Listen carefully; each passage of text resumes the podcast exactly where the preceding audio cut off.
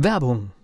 Was passiert, wenn der Chef oder die Chefin eine Auszeit nimmt und die Angestellten auf sich allein gestellt sind? Christian Pukelsheim und Michael Habekorst beschreiben in ihrem Buch Radikal weg die Herausforderungen für Unternehmer und Mitarbeiter, welche Vorbereitung notwendig ist und worauf unbedingt zu achten ist bei einer Auszeit. Radikal weg, wenn der Chef ein Jahr Auszeit nimmt und das Unternehmen dennoch funktioniert. Erschienen im Mentoren Media Verlag www.mentoren-verlag.de der Unternehmer Academy Podcast und ab heute beginnt wieder eine kleine informative Reihe. Thomas im Gespräch mit Daniel Fitzke, unter anderem ein absoluter Experte, wenn es um Pressearbeit geht, aber auch um so Themen wie Schreibblockade. Und das ist alles Thema in den nächsten drei Episoden hier im Unternehmer Academy Podcast. Der Unternehmer Academy Podcast. Wir machen aus Menschen mit Know-how Unternehmer mit Erfolg. Ja, hallo. Heute freue ich mich riesig, einen besonderen Gast zu haben, der uns erzählt, was es mit Presse- und Medienarbeit auf sich hat. Daniel Fitzke. Pressesprecher einer Sparkasse im Sauerland, glaube ich. Er genau. wird uns gleich mehr dazu erzählen. Vor allen Dingen lernen wir heute, ist denn Presse- und Medienarbeit für mich als Solo-Unternehmer, als Know-how-Unternehmer überhaupt machbar, überhaupt relevant? Ist das ein Thema, mit dem ich mich beschäftigen soll? Und ich kann eins versprechen, es ist hochrelevant, es ist hochspannend. Und ja, wir freuen uns auf ein tolles Interview. Bis gleich.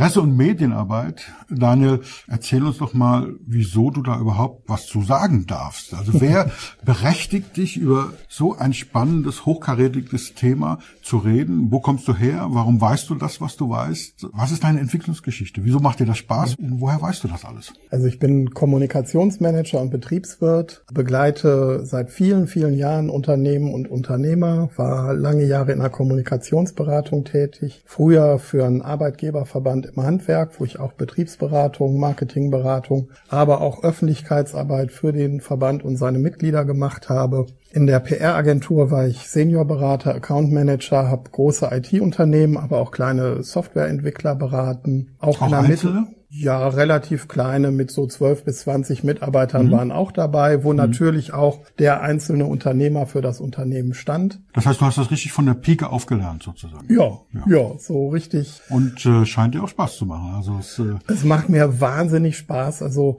was in dem Geschäft ja immer dazugehört, ist erstmal überhaupt Kompetenzträger zu erkennen, Themen zu identifizieren, zu gucken, welche Themen passen zu denen, was ist das Profil, mit dem eine Person rausgeht. In einem großen Unternehmen muss man die erstmal immer suchen. Das Schöne an einem Know-how-Unternehmer ist, der Unternehmer selbst steht für die Kompetenz und für das Wissen, was im Unternehmen verankert ist. Und das ist immer wahnsinnig spannend, so diesen Weg zu gehen von der ersten Themenfindung bis wirklich zur starken medialen Präsenz, wenn belastbare Beziehungen zu Redaktionen und Redakteuren und Redakteurinnen aufgebaut werden. Es ist auch immer ein Selbstfindungsprozess für die Medienschaffenden selbst. Oft muss man die erstmal darauf stoßen, was für Schätze und Juwelen die eigentlich in ihrem Unternehmen haben, weil es ist für sie Alltagsgeschäft, sehr selbstverständlich und mal so ein bisschen Schatzsucherarbeit auch rauszufinden, was ist denn für die Leute da draußen relevant, was gibt es hier an Wissen und Know-how, von dem andere profitieren können. Und wenn andere davon profitieren können und es nützlich ist für andere, dann ist egal, wie groß ein Unternehmen ist, dann geht es um eben dieses Know-how, das entdeckt und verbreitet werden will. Ja, das ist immer wieder das Faszinierende. Ich meine, ich finde es toll, das macht uns ein bisschen Mut, wenn du von Know-how-Unternehmern sprichst und dass diese Kompetenz. Du sprichst von Know-how-Unternehmern. Ja, und wenn du sagst, das ist eben die Presse- und Medienarbeit ist für die machbar. Ich erlebe es oft, dass ich gesagt bekomme, und ich habe auch lange Zeit selber so gedacht, naja, eine Siemens, eine Sparkasse, ein mittelständiges Unternehmen, klar haben die eine Presseabteilung oder einen Pressesprecher. Ich habe hab auch unter dem Begriff Pressesprecher was ganz anderes verstanden. Ich habe gedacht, der spricht tatsächlich, aber ich habe gelernt, das ist gar nicht so, sondern der schreibt dann die Reden oder der sagt, was andere sprechen, sozusagen, wie man bekannt wird. Aber das, das größte Problem ist, dass meine Klienten und, und diese Know-how-Unternehmer denken, naja, ich bin so klein und so unbedeutend, das ist gar nicht relevant. Aber das scheint nicht so zu sein. Also irgendwie kannst du uns da die Angst nehmen, oder? Ja, natürlich. Also erstmal das Schöne an einem Pressesprecher ist vor allem, der muss dann sprechen, wenn es brennt. Okay. Also gute Nachrichten darf gerne der Chef überbringen. Klassisch in der Krisenkommunikation ist, wenn irgendwas nicht richtig gut läuft, wenn es echte Probleme gibt, dann schickst du erstmal den Pressesprecher ins Feuer. Für sowas werde ich auch bezahlt. Aber es geht eben ganz viel darum, wirklich auch das Unternehmen, seine handelnden Persönlichkeiten mit dem zu ihnen passenden Profil voranzubringen, vorauszubringen, die Produkt- und Know-how-Themen zu platzieren. Aber dafür muss man nicht groß sein, das ist also keine Frage der Größe. Natürlich ist es ein Türöffner, wenn du ein großes Unternehmen repräsentierst, wenn du eine, eine bekannte Marke oder Technologie im Hintergrund hast. Das heißt aber lange nicht, dass es für alle anderen sinn- und zwecklos ist. Ganz im Gegenteil. Die Medien leben ja auch von den außergewöhnlichen Geschichten, von dem Unerwarteten, von Menschen und Gesichtern, die etwas verkörpern. Und die findest du überall und nicht nur in großen Unternehmen. Es gibt ja dieses Geschichte, wie viele Kunden eben zu mir kommen, die sagen, da gibt es einen Konkurrenten, der hat viel weniger Ahnung. Also mein, einer meiner Vortragstitel ist, warum verdient mein Konkurrent diese Schnarchnase so viel Geld und ich nicht? Mhm. Das ist ja kein Titel von mir, sondern so bin ich angesprochen worden. Ja? Und dann fragt man sich, naja, die Lautschreie? Sind das die Lautschreie, die gerne nach vorne kommen? Sind das die Lautsprecher? Klaus Fink, guter Freund von mir, der wirklich ein toller Verkaufstrainer ist, der sagt, solange die Intellektuellen noch diskutieren, stürmen die Schnarchnasen sozusagen die Burg. Ja. Muss man laut sein? Nein, das auf gar keinen Fall. Also die Frage ist natürlich auch, wie nachhaltig das ist, wenn man laut ist, wie viel Geld und muss ich überhaupt investieren, um diese Lautstärke zu bekommen. Man kann durchaus leise anklopfen und immer wieder anklopfen, beharrlich die eigenen Themen adressieren. Und wenn das gut gemacht wird und mit der nötigen Kontinuität, dann kannst du möglicherweise auf Dauer viel mehr Erfolg haben, mehr damit erreichen und das sogar ohne jetzt Unsummen dafür zu investieren. Häufig wird ja auch PR und Werbung in einen Topf geschmissen. Mhm. Bei Werbung wendest du halt sehr viel auf, kannst ja dann auch mehr oder weniger aussuchen, was veröffentlicht wird. Die PR muss durch Inhalte überzeugen und nicht in erster Linie durch große Budgets. Wenn du mit den richtigen Inhalten kommst und was hast, was für die Leute da draußen, die Leser, die Hörer, die Zuschauer interessant ist, dann brauchst du dir nicht so feste an die Brust zu schlagen. Und es sind ja zwei verschiedene Aspekte. Also das, was du jetzt eben beschrieben hast, ist das Lautsein in der Phase, wo ich überhaupt an die Medien rantrete. Es gibt ja noch eine andere Phase danach. Also angenommen, ich habe den Kontakt muss ich dann laut sein oder reicht es auch, wenn ich wirklich, also viele meiner Klienten, die viel Know-how haben, sind eher zurückhaltend, sind eher introvertiert, sind nicht die ganz großen, die Speaker vielleicht mal ausgenommen, die jetzt, sagen wir mal, glücklich sind auf einer Bühne mit 1000, 5000 Zuhörern, sondern die sagen, ja, ich arbeite auch im Eins zu Eins. Ich finde das toll, da in die Tiefe zu gehen, intensiv zu arbeiten und hier geht's nicht drum, auf einer Bühne jetzt zu präsentieren. Mhm. Also PR für einen Speaker, der Speaker ist auch Know-how-Unternehmer, aber PR für Speaker Medienarbeit für Speaker ist was völlig anderes wie PR für einen Ingenieur zum Beispiel oder für eine Heilpraktikerin. Können diese Leute, die eben wirklich nur das Wissen haben und nicht geübt sind, auf einer Bühne zu stehen, zu sprechen, public sozusagen in den Public Relation, die, diese Öffentlichkeit, die große Öffentlichkeit, können die das auch? Ist das auch für dich spannend? Also erstmal muss ich dich enttäuschen. PR für einen Speaker ist auch kein Selbstläufer. Okay. Ich habe auch schon mit Speakern gesprochen, die haben eine Presseanfrage bekommen und sagten, hey, die haben mich nach einem Presskit gefragt. Ich weiß gar nicht, was das ist. Also auch auf sowas sollte man vorbereitet sein, selbst wenn man vielleicht schon ein Buch geschrieben hat und auch eine gewisse Extrovertiertheit mitbringt. Es gibt da immer noch handwerkliche Sachen, die müssen erstmal erledigt werden. Und diese handwerklichen Sachen, da können sich alle drauf vorbereiten. Und das kann eben auch die Heilpraktikerin oder der Coach, der vielleicht nicht auf den großen Bühnen steht. Das kann im Prinzip jeder, der ein gewisses Know-how hat. Mhm. Und auch genauso die Ansprache. Du sagst, wenn dann mal was passiert ist, muss ich dann hinterher noch laut schreien. Wenn du einen Kontakt mit einem guten Dienstleister hattest, nennen wir es jetzt mal einen Dienstleister, dann hast du ja wahrscheinlich weiter Interesse an dem, was er macht. Du willst mhm. aber auch nicht belästigt werden. Ja, genau. Und genauso geht's auch Redakteurinnen und Redakteuren in mhm. den Redaktionen. Wenn du bei denen einen guten ersten Eindruck gemacht hast, vielleicht auch schon eine Veröffentlichung hattest, dann hören die gerne wieder von dir, aber bitte mit was Relevantem. Das ist der Punkt. Quäk die nicht voll, spam denen nicht die Mailbox zu. Presse, Medienarbeit ist ganz stark anlassbezogen. Es gibt also zum Beispiel redaktionelle Themenpläne. Wenn man die kennt, weiß man, wann die sich mit welchen Themen befassen. Und wenn du was hast, was ein, zwei, dreimal im Jahr, was zu einem Thema passt, mit dem sich eine Redaktion gerade befasst, ist das wunderbar. Oder wenn du klassische Wirtschaftsthemen hast, zu denen du was zu sagen hast, dann kannst du wohl dosiert immer wieder auf eine Wirtschaftsredaktion zugehen. Also Aber das hören bitte meine- nicht zumüllen. Genau, das hören meine Klienten und Zuhörer mit Sicherheit sehr, sehr gerne, weil die, das natürlich leid sind, dieses Zugespamme und ich bin der größte Millionär in one day. Aber die fragen sich natürlich, naja, was die so alle irgendwie mitgekriegt haben, also ein größeres, mittelständisches, kleineres Unternehmen, da ist es jetzt eine Pressemitteilung, wenn der Vorstandsvorsitzende wechselt. Ja, so. Also so Dinge des täglichen Lebens oder eine neue Abteilung gebaut wird, also praktisch ein neuer Anbau, neue Lagerhalle wird gebaut, dann kann man da eine Pressemitteilung rausschicken. Solche Meldungen haben wir ja nicht, aber als Know-how-Unternehmer in dem Sinne, ja. Und vor allem, Ja. wenn wir sie haben, das ist nicht das, was die Leute interessiert. Ne? Also bevor wir nur so ein bisschen gleich auf die Reihenfolge eingehen, was muss man denn zuerst machen? Was heißt denn jetzt, du nennst das Presse- und Medienarbeit, ich kenne es unter Public Relation und da ist das Wort Beziehung drin, Relation. Public ist so die Öffentlichkeitsarbeit. Ist das für dich eine andere, nur eine englische Übersetzung dessen oder wie definierst du das für dich? Also Public Relations, Öffentlichkeitsarbeit ist tatsächlich eine Dienstleistung. Und zwar eine, eine vermittelnde Dienstleistung zwischen Unternehmen und Öffentlichkeitsarbeit. Und du kannst das als Unternehmer selber machen, du kannst auch jemanden dazwischen schalten, das ist erstmal beliebig. Aber es ist eben im Gegensatz zur eher lauteren Werbung der Ansatz zu sagen, ich vermittel zwischen Interessen. Ich baue eine Beziehung auf, wie du schon sagst, Relations, Beziehung.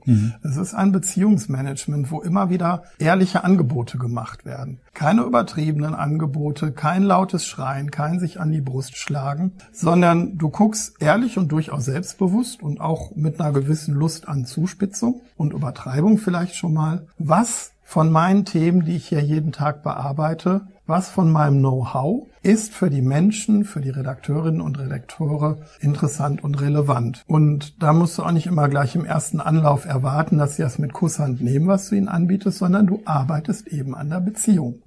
Und sprichst was immer wieder an, ohne zu nerven, mit dem gebotenen Fingerspitzengefühl, im Idealfall kontextbezogen, dass du weißt, womit die sich gerade beschäftigen. Und dann wächst die Beziehung und dann kommt irgendwann das entscheidende Thema, wo die sagen, hey, da hatte der Göller doch was zu, zu sagen. Und dann hast du den, den heißen Kontakt und dann kommt entweder die Anfrage oder du fragst zur rechten Zeit an und dann könnt ihr was gemeinsam machen. Ich habe gern, dass wir das vielleicht mal so in drei Themenblöcke einteilen, damit wir so ein bisschen den Überblick behalten, weil sonst können wir total ins Detail gehen und vielleicht können wir, und du sagst mir, sind das drei sinnvolle Blöcke, Ja. die wir es unterteilen oder würdest du es anders unterteilen? Also jetzt in meiner Wahrnehmung würde ich sagen, der erste Block ist in der Vorbereitung. Was brauchen wir denn überhaupt, um schnell zu reagieren? Also du hast zum Beispiel die Speakermappe, Ja, Pressemappe, Presskit. Presskit, genau. Sowas. Was brauche ich auf der Homepage? Äh, Macht es Sinn, dort Bilder zu veröffentlichen? Wenn ja, in welcher Auflösung? Oder ist das dann zu viel schon? Oder also was brauche ich sozusagen an Basics? Genau. Was brauche ich an Basics, an Vorbereitungen, bevor ich überhaupt in diese Arbeit reingehe? Weil ich glaube, das ist die, von der Reihenfolge wäre es für mich so, dass ich sage, okay, kann ja passieren, dass ich mega erfolgreich bin mit dem, was ich da mache. Und wenn ich die Leute anpiekste, die gucken auf meine Homepage, ich bin nicht vorbereitet. Also das wäre für mich so ein erster Part. Was brauche ich denn überhaupt? Als an Minimum brauche ich ein, eine Pressemappe. Wie umfangreich muss die sein? Was ist, was sollte da mindestens drin sein? Muss das ein Buch sein, das ich verschicke, das so dick ist, ja, und so überdimensional groß? Gibt's ja so A3-Bücher. Brauche ich das oder reicht ein PDF? Und wenn ja, muss ich dann Lebenslauf und Zeugnisse ranhängen oder sagen die Leute, das ist ein bisschen lächerlich, da jetzt das Zeugnis mit dazu zu hängen von der Grundschule. Also das wäre so der erste Part. Der zweite Part ist natürlich, ja, mit so der spannendste oder der, für in meinen Augen auch der schwierigste. Wie komme ich denn an die richtigen Leute? Weil es geht ja nicht über Gießkanne oder sollte nicht über Gießkanne gehen. Und wir kriegen natürlich tolle Angebote. Ich kriege auch jeden Tag ein Angebot geschickt, wo dann drin steht, also buchen Sie sich hier in dieses Portal ein gegen Einwurf kleiner Münzen, ja, kriegst du hier und dann wird das automatisch verbreitet und alle Medieninteressierten suchen dort jeden Tag. Also und das ist, glaube ich, nicht wirklich so. Also das da mal zu gucken, also zum Beispiel solche, wie finde ich denn solche Medienpläne, wie finde ich denn die relevanten Medien? Macht es Sinn, dort quer zu denken? Also ist es in meinem Thema spannend, wenn die Bunte über Unternehmer schreibt? Macht es dann Sinn oder sage ich, nee, die Bunte ist nicht das, das Medium für mich? Wie entscheide ich sowas? Also wie, wie spreche ich denjenigen an? Wie baue ich die Beziehung auf im Public Relation? Und der dritte Part wäre sozusagen, wie finde ich denn die Themen? Wie finde ich denn die Inhalte? Bereite ich schon was vor? Schicke ich den Auszüge davon, Zusammenfassungen, ganze Texte, fertige? Zu mir hat mal einer gesagt, schick dem Journalist einen fertigen Text, weil wenn der richtig gut ist, freut er sich, weil er muss nichts mehr selber schreiben und erlaubt deinen eigenen Namen drunter zu schreiben. Dann sagt er, das ist ja cool, der Typ hat mir den, den Text geschrieben, ich kann jetzt hier meinen Namen drunter schreiben. Macht das wirklich Sinn oder ist das eher eine Beleidigung für, für einen guten Journalisten? Also wie komme ich an die Inhalte? Wie komme ich an immer wieder neue Inhalte? Wie kann ich vielleicht tagesaktuelle Themen übersetzen auf meine Inhalte, wenn es nur nicht wirklich jedes Mal tagesaktuell ist. Ja. Also wir haben uns zum Beispiel mal Gedanken gemacht, das Thema Brexit ist gerade im Moment aktuell. Ich bin gespannt, wie es aussieht, wenn diese Inhalte jetzt hier veröffentlicht sind, wie es dann, wie es dann weitergegangen ist mit dem Brexit. Wo ich sage, ja, wenn wir mehr Unternehmer hätten, und es ist ja meine Mission, mehr Unternehmer in unserer Gesellschaft zu etablieren, mehr erfolgreiche Unternehmer, was wäre denn, wenn wir in Großbritannien und Europa mehr erfolgreiche Unternehmer hätten? Die würden uns vielleicht auf die Finger hauen und sagen, was macht ihr da? Lass uns miteinander handeln. Also wie kriegt man das übersetzt von den? Inhalten. Wenn ich immer wieder nur mit dem gleichen Thema komme, mit meinem Spezialgebiet, vielleicht auch langweilig. Also wie kriege ich die Vielfalt hin?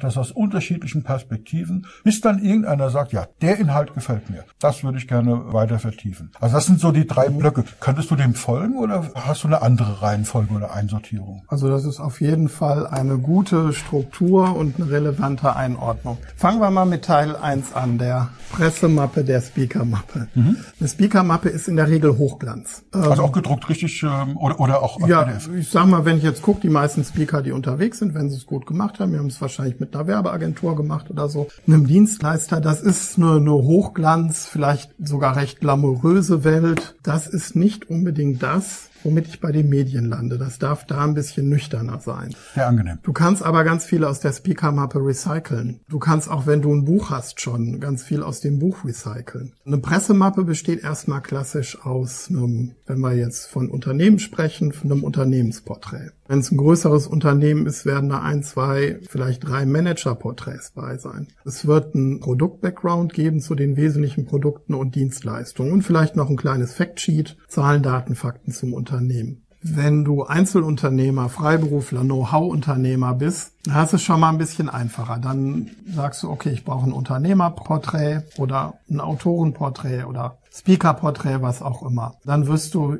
in irgendeiner Form Produkt- oder Dienstleistungsangebot, vielleicht beides haben. Das kommt nochmal auf ein separates Blatt. Und dann kannst du natürlich gerne einen Lebenslauf oder sowas dazulegen. Es sollte greifbar sein, so ein Unternehmerporträt. Ruhig ein bisschen persönlich. Da darf was über Hobbys stehen, da darf was über Werdegang. Es ist aber kein Bewerbungsschreiben und es ist kein Lebenslauf, wie den Personaler erwarten würde. Ja. Du darfst auch highlighten, weglassen, vielleicht ein bisschen zuspitzen, so wie es gerade passt. Schön ist das immer, wenn das mit Sätzen anfängt wie Thomas Göller ist Pünktchen, Pünktchen, Pünktchen. Dann was darüber, was Thomas Göller antreibt, was seine Mission ist, ja, welchen Nutzen er stiftet. Alle solche Dinge dürfen da drin sein, aber ruhig mit der gebotenen Bescheidenheit. Also lass die Worte wirken, die Inhalte, aber schreib nicht Thomas Göller ist der geilste, da sollen die Leute von selber drauf kommen. Das kannst du gerne als PDF verteilen. Heute das meiste läuft online. Das ist immer schön, wenn man es zur Not auch gedruckt in einer Mappe hat. Wenn du zum Beispiel auf eine Messe gehst, auf einer Messe ausstellst, da gibt es meistens ein Pressezentrum, wo sogar Pressefächer angemietet werden können gegen Einwurf kleiner Scheine. Okay. Da machst du so eine Mappe fertig, da liegt das drin und natürlich brauchst du dann aus Anlass der Messe zum Beispiel auch eine, mindestens eine Pressemitteilung. Was zeige ich auf der Messe? Warum bin ich da? Was ist meine Botschaft? Okay. Da sind wir wieder beim Thema Anlass. Ganz wichtig, Pressemitteilung braucht immer einen Anlass. Am besten einen aktuellen. Aktualität ist der klassische Anlass. Neues Buch, neues Produkt, neue Dienstleistung, ein Vortrag, demnächst bei der IHK. Sowas sind alles klassische aktuelle Anlässe. Räumliche Nähe kann aber auch ein Anlass sein in der regionalen Pressearbeit. Öffentliche Bedeutung ist immer was. Wenn du also zum Beispiel was zum Brexit beizusteuern hast, musst du nicht 20 Jahre warten, bis der Brexit wirklich vollzogen wird. Du kannst sofort sagen so, hey Brexit, meine Unternehmer, ich möchte da was zu sagen. Tagesaktuelle Trends, öffentliche Bedeutung. Das heißt also auf einem Pressefach, das stelle ich mir richtig vor, physikalisch als äh, wie so eine Art Postfach. Es gibt immer noch viele Messen, also zum Beispiel jetzt gerade ist die Hannover Messe in diesen Tagen. Die haben ein großes Pressezentrum in Hannover. Da ist im ersten Stock nur zugänglich für, für Journalisten und PR-Schaffende, die da entsprechend akkreditiert sind. Ein großer Bereich, da liegen hunderte von Pressemappen aus, da kannst du reingehen, die kannst du dir greifen, durchblättern. Die sind dann auch so aufgemacht, dass man sich am besten direkt Notizen machen kann. Das ist als Einladung an die Journalistinnen und Journalisten, sich da wirklich zu bedienen. Und wenn du da irgendwas Interessantes hast, was Kurioses hast, einen guten Hingucker hast, dann ist auch erstmal relativ egal, wie groß dein Unternehmen Unternehmen ist. Natürlich gehen die erstmal zu den üblichen Verdächtigen. Aber wenn die was anspricht und das gerade in irgendeiner Form aus der Masse hervorsticht, dann werden die sich auch damit beschäftigen. So, das Ganze ist dann natürlich auch immer gut in digitaler Form bereitzuhalten. Auf jeden Fall als PDF. Es muss nicht unbedingt als Word-Dokument abrufbar sein, kann aber auch schon mal hilfreich sein. In der Regel hat man es ja alles sowieso digital abgelegt. Wenn wir mal diese digitale Ablage betrachten, ich bin immer so ein bisschen hin und her gerissen, wenn ich eine Homepage betrachte. Gibt es da einen Menüpunkt, wo steht Presse? Und zwar, ich bin deswegen hin und her gerissen, weil mhm. ich denke, okay, der normale Kunde, was denkt der? Ja, too much sozusagen, mhm. zu viel. Aber der, mein Ansprechpartner in der Medienwelt, ist der dankbar für so einen Menüpunkt? Darf das auch unter Kontakt sein? Kann das ein Untermenüpunkt sein? Mhm. Darf das auf der Kontaktseite als Rubrik sein? Mhm. Was empfiehlst du da für diese mhm. Know-how-Unternehmer, die in der Regel einzeln unterwegs mhm. sind? Also erstmal sind wir da wieder an dem Punkt Beziehungsarbeit, Beziehungsmanagement. Es ist ein Dienst für die Presse, wenn du sowas hast. Ja, das ja. muss nicht zwingend ein eigener Menüpunkt sein. Ganz häufig findest du das unter Unternehmen. So, da gibt's dann eine große Falle. Leute verwechseln oft den Pressespiegel mit dem Pressebereich. Richtig. Natürlich wollen die Medien da nicht lesen, was ihr Wettbewerb über dich schreibt. Ja? Also Pressebereich bedeutet wirklich nur Angebote für Redakteurinnen und Redakteure. Das heißt, an erster Stelle ein Pressekontakt, dann Pressemitteilung. Das erschöpft sich damit bei den meisten schon. Mhm. Es ist aber auch schön, wenn da wirklich dann ein Unternehmensporträt drin ist, ein, ein Unternehmerporträt drin ist. Ein hochauflösendes Bild oder sowas? Hochauflösende Bilder, super. Das wird sicher von einem Kleinunternehmen von einem Freiberufler, einer Freiberuflerin so nicht erwartet, ist aber toll, wenn es das gibt. Mhm. Wenn ein DAX-Konzern sich nicht die Mühe macht, sowas einzurichten, dann können Medien auch schon mal ein bisschen beleidigt sein. Also es ist sicher in, in deinem Unternehmensauftritt nicht das Erste, worum du dich kümmern solltest. Wenn du aber die Zeit dafür findest, wenn du das Material vielleicht sowieso schon aufbereitet hast, dann ist es immer eine gute Idee, das auch anzubieten. Und also auch häufig, wenn Redaktionen Recherchen machen, sich an ein Thema ran ranarbeiten und die stoßen auf so einen ähm, Pressebereich, dann hast du natürlich direkt einen Vorteil. Dann können die direkt bei dir recherchieren und wenn die was vertiefen wollen, Material von dir haben, ist die Wahrscheinlichkeit größer, dass sie auch bei dir konkret anfragen, wenn ein Wettbewerber sich die Mühe vielleicht nicht gemacht hat. Und macht es dort auch Sinn, zum Beispiel, wir reden ja jetzt über Pressearbeit im Sinne von Printmedien, aber es ist ja vielleicht auch sinnvoll, mal ins Radio zu kommen oder vielleicht sogar ins ja. Fernsehen. Wollen diese Redakteure, die da zuständig sind, Beispiele haben? Wie klinge ich denn? Also sollte man da Hörbeispiele oder vielleicht sogar im Fernsehen Videos haben, wie man sich vor der Kamera bewegt? Oder ist das, erwarten die das nicht von einem echten Experten, sondern sagen die, okay, ich habe ein Bild, der schreibt einigermaßen vernünftig, das scheint Know-how da zu sein, Kompetenz da zu sein, Kompetenzträger hast du vorhin mhm. gesagt. Oder schalten die dann weiter, wenn die sagen, ich krieg noch nicht mal hier ein Beispiel? Nein, also das werden sie sicher nicht tun. Es kann hilfreich sein, wenn du vielleicht schon einen Podcast drauf hast, wenn du ein Video drauf hast, mhm. dann kriegt man natürlich auch schon einen Eindruck, wie die Leute rüberkommen. Aber Muss das dann auf dieser, in dieser Presserubrik drin sein? Oder reicht das, wenn das generell auf der Homepage verfügbar ist? Das reicht auch generell. Mhm. Also das mhm. muss man nicht speziell. Also wenn die Redaktionen recherchieren, dann gucken die sich natürlich die ganze Homepage an. Und wenn sie dann noch sehen, da ist ein spezieller Pressebereich, dann auch mal gucken, was wir da rausziehen können. Okay. So, wenn du jetzt zum Beispiel so clever warst und so fleißig da schon mal ein Unternehmerporträt einzubauen, einzustellen. Dann kannst du zum Beispiel auch von ausgehen, Stichwort Radio, du bist jetzt zum Radio eingeladen, ja. dass in der Anmoderation aus diesem Unternehmerporträt vorgelesen wird. Das heißt, die müssen nicht irgendwas erfinden, was sie sich über dich denken, ja, ja. sondern du machst es denen einfach, deine eigene Außendarstellung zu übernehmen. So. Und die wissen schon, wie sie mit den Leuten arbeiten, wie die führen dich auch ein Stück weiter durch, wenn die wissen, okay, da ist jetzt jemand, der macht das nicht jeden Tag. Ja, das ist was anderes, als wenn die jetzt einen DAX-Vorstand aufs Glatteis führen wollen ja, oder so. Ja. Meistens sind das ja eher die Geschichten, da interessiert sich jemand für deine Themen. Und das ist nicht unbedingt eine investigative Nummer, wo sie dich auseinandernehmen wollen, sondern die profitieren davon, wenn du als Know-how-Träger interessante Sachen für die Hörer, für die Zuschauer präsentieren kannst. Das heißt, wir brauchen als Solo-Unternehmer, als Know-how-Unternehmer nicht die ganz großen Befürchtungen zu haben. Also ich habe manchmal mitgekriegt, dann, dass Leute total stolz waren. Oh, einer angerufen von RTL und dann waren das oftmals so Formate, wo man sagt, okay, muss ich nicht zwingend dabei sein, ja, weil diese, mhm. ich sage mal ganz liebevoll, freien Fernsehstationen, privaten natürlich oftmals andere Ideen haben, wie zum Beispiel öffentlich-rechtliche Sender. Dass die sagen, ja, das Konzept ist vielleicht mal zu zeigen, jemand auflaufen mhm. zu lassen, ja, so Spott und Häme steigert die Einschaltquote. Muss ich da aufpassen oder ist die Gefahr bei Einzelunternehmern nicht so? Also du solltest immer gucken, in, wissen, in welchem Kontext sowas passiert. Solltest da auch im Zweifelsfall nochmal nachhaken. Es gibt zum Beispiel eine Geschichte, aber da war es auch ein Großunternehmen, dass ein Pressesprecher in der Heute-Show ganz furchtbar vorgeführt worden und man denkt, warum verhält er sich so unprofessionell? Der Hintergrund ist ganz einfach. Die haben den angefragt als Redaktion einer Kindersendung und den gebeten, sich auf eine Kindersendung vorzubereiten. Und es ist in einem ganz anderen Kontext gesendet worden. Sowas wird ja als Solo-Unternehmer sicher nicht so schnell passieren. Das hat auch was mit Fallhöhe zu tun. Ja, also den Pressesprecher von einer Großbank sieht man lieber fallen als den Bäcker um die Ecke. Man sollte aber durchaus wissen, was läuft gerade im regionalen Kontext, kann, kann da irgendwie Glatteis sein. Ein anderes Beispiel, das hatte was, einen ganz ernsten Hintergrund, wurde in einer Flüchtlingsunterkunft ein IS-Terrorist identifiziert. Eine Redaktion von RTL war da und wollte den Bürgermeister interviewen. Und es war gerade Karneval und der Bürgermeister hatte gerade die Damen empfangen, die das Rathaus stürmten, hatte noch ein Herzchen auf der Wange. Und in diesem Setting wollten die den zu so einem ernsthaften Thema interviewen. Und irgendwann nach zwei Minuten ist der Pressesprecher dazwischen gegangen, hat gesagt, Moment, stopp, wir halten jetzt nochmal an, wir schminken jetzt erstmal ab. Das fanden die dann nicht so lustig und der Bürgermeister hat dann aber auch gesagt, ich höre hier auf meinen Pressesprecher, hat sich abgeschminkt, hat sich nochmal seriös vor die Kamera gestellt. Die haben ein ganz vernünftiges Interview gemacht. Das ist hinterher nicht gesendet worden, weil da scheint genau das Ziel gewesen zu sein, da so eine Provinzposse vorzuführen. Ja, hier ist also ein Terroranschlag möglicherweise verhindert worden und der Bürgermeister feiert Karneval.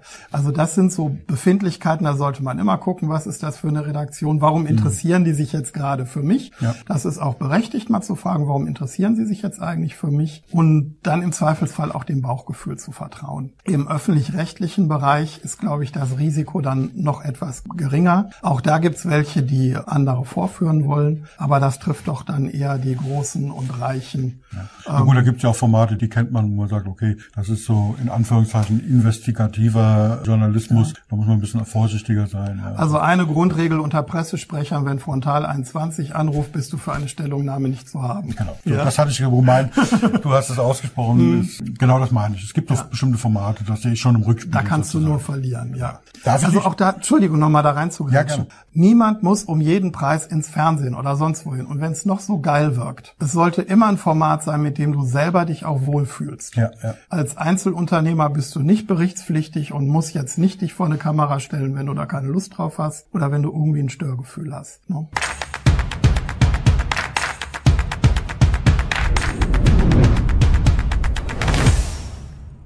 Der Unternehmer Academy Podcast. Wir machen aus Menschen mit Know-how Unternehmer mit Erfolg. Werbung. Was passiert, wenn der Chef oder die Chefin eine Auszeit nimmt und die Angestellten auf sich allein gestellt sind? Christian Pukelsheim und Michael Habekorst beschreiben in ihrem Buch Radikal weg Die Herausforderungen für Unternehmer und Mitarbeiter, welche Vorbereitung notwendig ist und worauf unbedingt zu achten ist bei einer Auszeit. Radikal weg, wenn der Chef ein Jahr Auszeit nimmt und das Unternehmen dennoch funktioniert. Erschienen im Mentoren Media Verlag www.mentoren-verlag.de